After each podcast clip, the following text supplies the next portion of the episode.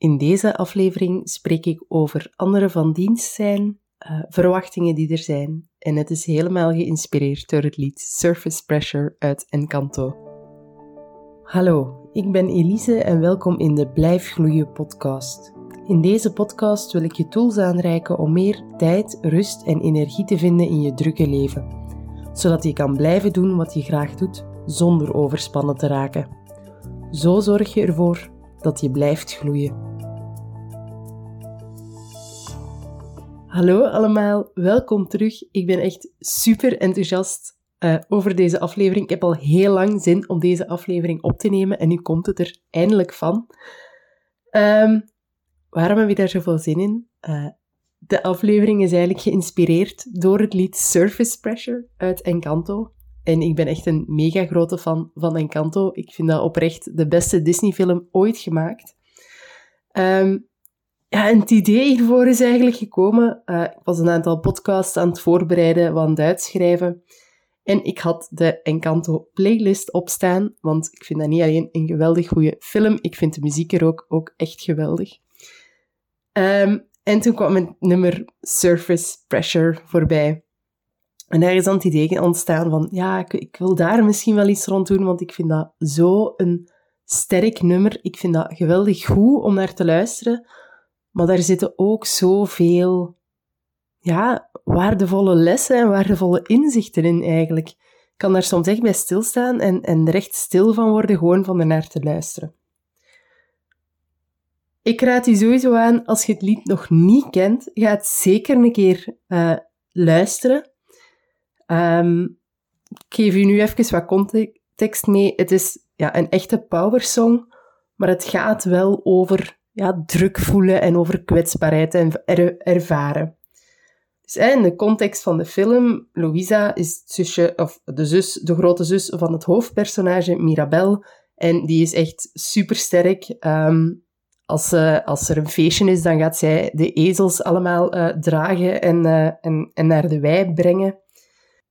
En um, ja, de aanleiding dat ze dit lied gaat zingen is eigenlijk dat ze zich zorgen maakt.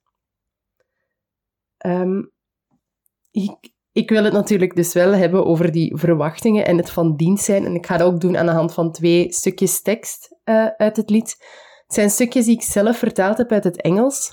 Um, ik heb de film ook in het Nederlands gekeken met mijn dochtertje. En ik vind de Nederlandse versie ook heel goed en heel mooi. Maar zeker van dit lied vind ik de Engelse tekst zo net nog iets ja, sterker en veelzeggender. Dus ik ga zelf korte stukjes uh, vertalen. En het eerste stukje dat, ik, dat, dat bij mij wel enorm binnenkwam, is... Um, ja, ik ga het eerst in het Engels zeggen. I'm pretty sure I'm worthless if I can be of service. Dus vertaald ik ben er zeker van dat ik waardeloos ben als ik niemand van dienst kan staan. En die kwam bij mij echt wel binnen. Omdat ik denk dat dat ook zo herkenbaar is voor mij, maar, maar zeker ook voor veel andere mensen. Als het niet gaat, als je niet je nuttig kunt maken op de een of andere manier voor iemand anders, als je niet uh, kunt werken of je kunt niet naar de winkel gaan of je kunt je huishouden niet, uh, niet doen. Wat vaak het geval is als je in een burn-out zit. Je kunt niet ten dienste staan van iemand anders. Ja, wie, wie, wie zijt je dan nog? Zijt je dan niet gewoon waardeloos? En dat is natuurlijk niet zo, hè? maar dat is wel een gevoel dat, dat volgens mij bij veel mensen enorm hard speelt. En daarom kwam die zin ook zo, zo fel binnen. Um, bij mij. En hoewel het vaak verkeerd voelt, als je niks doet voor iemand anders, en of als je niet ten dienste staat van iemand anders, dan geloof ik er wel heel sterk in dat je op dat moment wel ten dienste staat van jezelf. Want uh, wat dat uw reden ook is om uh, ja, even rustiger aan te doen, omdat je voelt dat je overspannen aan het geraken bent of dat je ook effectief een burn-out hebt. van het moment dat jij niet ten dienste gaat staan van iemand anders, gaat jij jezelf ruimte geven om te helen. Of jezelf ruimte geven om te groeien. Ehm, of jezelf ruimte geven om te ontdekken wie dat je zijt en waar dat je energie van krijgt. Dus van het moment dat je dat loslaat, dat je ja, dingen moet doen, bezig moet zijn en meer nog voor anderen bezig moet zijn, dan kun je jezelf ten dienst staan door ruimte uh, te creëren voor jezelf. En dat is, dat is zeker niet egoïstisch, want stel je een keer voor dat je, uh, je hebt oneindige, oneindig veel tijd en oneindig veel energie. En wat zou je dan doen? Waar, wat zou je dan kiezen om te doen? En voor wie zou je dan dingen doen? Voor jezelf of vooral voor anderen? De kans is heel groot dat, dat, je, dat je heel veel zou geven of heel veel zou doen voor anderen, dat je juist die tijd en die energie gaat willen gebruiken om anderen op de een of andere manier te kunnen helpen. Dus hoewel, ja, oneindig tijd en energie, dat ga je nooit hebben. Maar als je jezelf de kans geeft of de ruimte geeft om ook tot rust te komen, om ook te helen, om ook te groeien, dan gaat je wel meer tijd en meer energie kunnen vrijmaken, wat dan ook maakt dat je op termijn meer net voor anderen kunt doen. Door ja, af en toe misschien even te zeggen, sorry, ehm, nu sta ik niet tot uw dienst. Nu sta ik even ten dienste van mezelf en geef ik mezelf die ruimte. En dat was het eerste stukje ehm, ja, dat ik hieruit wil uitleggen. Ik, ik blijf herhalen, ik vind echt heel het lied van begin tot einde goed. Er zijn heel weinig zaken die ik lees waarvan ik niet denk, oh wauw, hoe sterk is dat? Dus ga zeker het lied een keer luisteren. Uh, maar ik heb hier echt de twee stukjes uitgekozen ja, die voor mij het of het meest tot mij spraken. Dus een tweede stukje, ik zal het ook eerst in, in het Engels zeggen. If I could shake the crushing weight of expectations, would that free up some room for joy or relaxation or simple pleasure?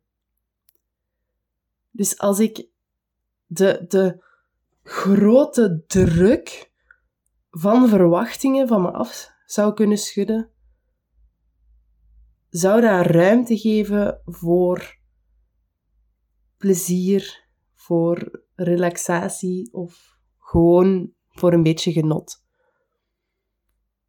En die kwam bij mij ook wel binnen. Omdat ik merk dat ik vaak ook wel last heb van, ja, van verwachtingen die gesteld zijn. Verwachtingen die ik aan mezelf stel.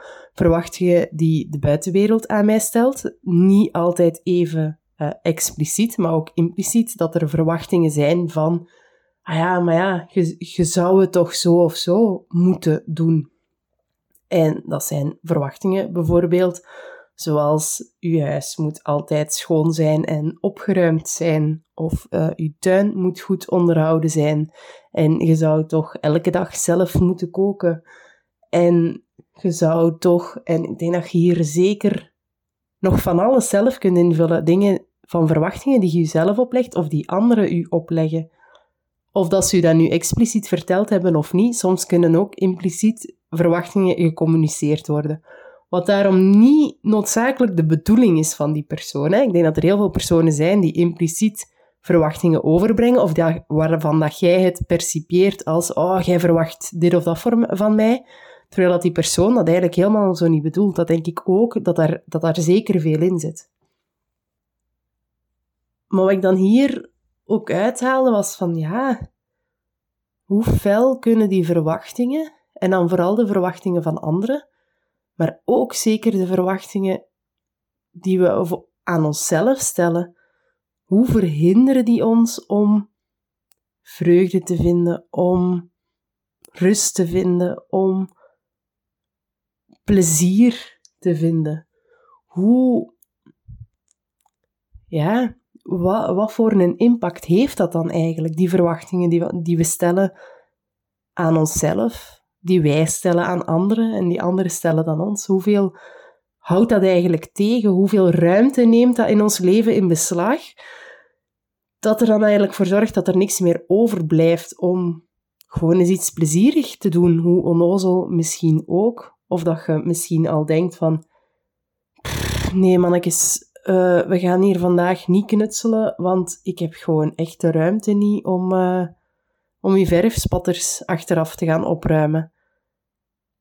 Dat, dat verhindert ook enorm veel plezier. Je zou ook, als je die ruimte wel hebt, als je die energie wel hebt, dan zou je kunnen zeggen, alright, let's do it. Ah, witte, uh, we, gaan, we gaan met ons handen schilderen, of we gaan met ons voeten schilderen, of hoe plezierig zou dat voor jezelf misschien al zijn? Maar ik denk dat je heel vaak als volwassene of als ouder vooral al denkt aan...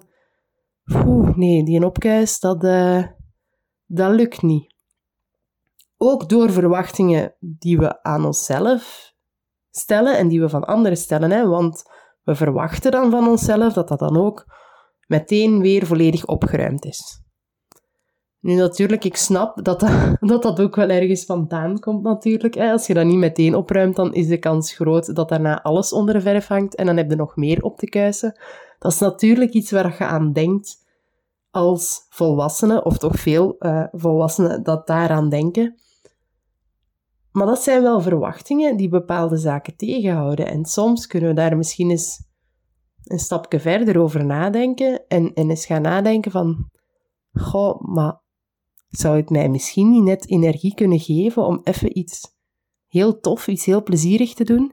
Oké, er kruipt daarna energie in om een opkuis of zo te hebben.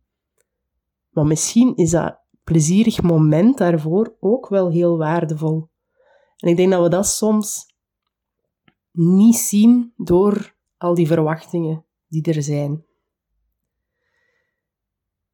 En um, die verwachtingen is iets wat volgens mij ook heel fel aan bod komt uh, wanneer je een partner hebt die uh, een burn-out doormaakt. Uh, zeker in de ja, eerdere fases van de burn-out, als het accepteren ook nog wel nodig is, dan kan het zijn dat de omgeving of uw partner die een burn-out heeft, wel verwacht van u dat gewoon dezelfde dingen gebeuren. Dat nog altijd even vaak het huis wordt schoongemaakt, dat nog altijd al uh, steeds uw was gedaan is, dat er nog altijd elke dag gekookt wordt, uh, dat jij nog altijd het uh, paasfeest gaat organiseren bij je thuis en zo verder. Maar natuurlijk, ja, je werkt in je gezin maar aan halve krachten. Hè. Als, als uw partner uitvalt door een burn-out, dan weegt dat ook op u. En dan is het ook heel belangrijk om die verwachtingen aan de kant te kunnen zetten, hoe moeilijk dat soms ook is, want dat zijn misschien verwachtingen die je zelf er ook wat van hebt. Maar dat zijn wel verwachtingen die, ja, die het veel moeilijker maken en veel zwaarder maken. Want meestal is uw partner ook in een burn-out beland door net te veel te willen doen en door net te veel te willen trekken. En als jij alles wat je partner te veel doet er ook nog moet bijnemen, ja, dat is, een recept voor een nieuwe burn-out. En dan, dan zijt je nog veel verder van huis.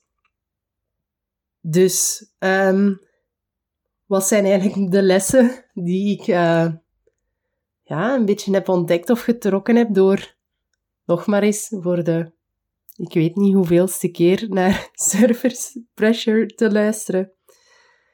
Um, dat is dat als je op het moment dat je niemand in diensten staat, dat je daarmee jezelf misschien wel een dienst bewijst om jezelf ruimte te geven. En als tweede, um, ja, dat als je je losmaakt van verwachtingen die anderen van je opleggen, dat dat heel veel moois zou kunnen brengen in je leven omdat die verwachtingen misschien alle ruimte wel opnemen uh, die je anders zou kunnen gebruiken voor, uh, voor iets anders. Ik zou uh, zeker zeggen, luister het lied zelf eens. Ehm, Kijk misschien eens wat je er zelf nog uithaalt. Je kunt ook natuurlijk altijd wachten op de volgende podcast voor meer tips. Ik haal mijn tips niet alleen uit, uh, uit Disney-liedjes, hoewel ik denk dat ze zeker wel waardevol zijn. En heb je het gevoel dat je hulp kunt gebruiken met het in dienst staan van de anderen, met die verwachtingen die er zijn, uh, ja, met het feit dat je overspannen bent, met het feit dat je een burn-out heeft, uh, hebt of dat je partner misschien een burn-out heeft, als je daar hulp bij kunt gebruiken, uh, ga dan zeker eens een kijkje nemen op de website. En dan, ja, tot een volgende keer.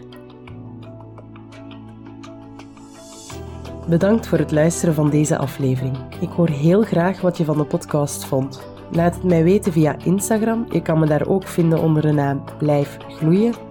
Of stuur een mailtje naar elise.blijfgloeien.be.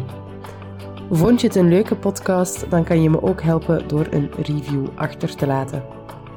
Tot een volgende keer in de Blijf Gloeien podcast.